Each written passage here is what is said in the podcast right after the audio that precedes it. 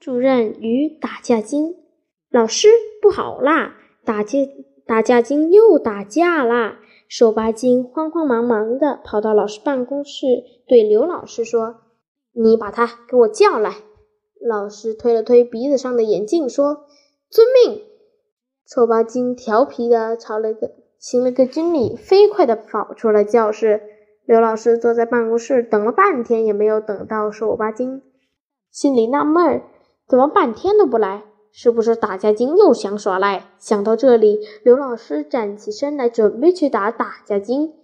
刚出办公室门，就看一大批孩子压着打架精，在瘦巴精的带领下，推推着打来打架精来到办公室来。怎么才来？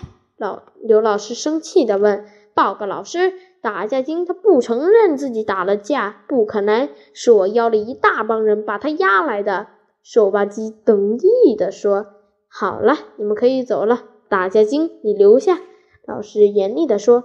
打架精不自然地站在一边。老师找我有什么事儿？你今天打架了吗？和刘老师和蔼亲可亲地问。没有。打架精死不承认。刘老师就和打架精闲聊起来。哎，你看了《笑傲江湖》了吗？刘老师问：“看过，看过无数遍了，里面的武打动作我都滚瓜烂熟了。”老师，你看我这招！哎呀，打架精连踢几个脚，尘土尘土飞扬。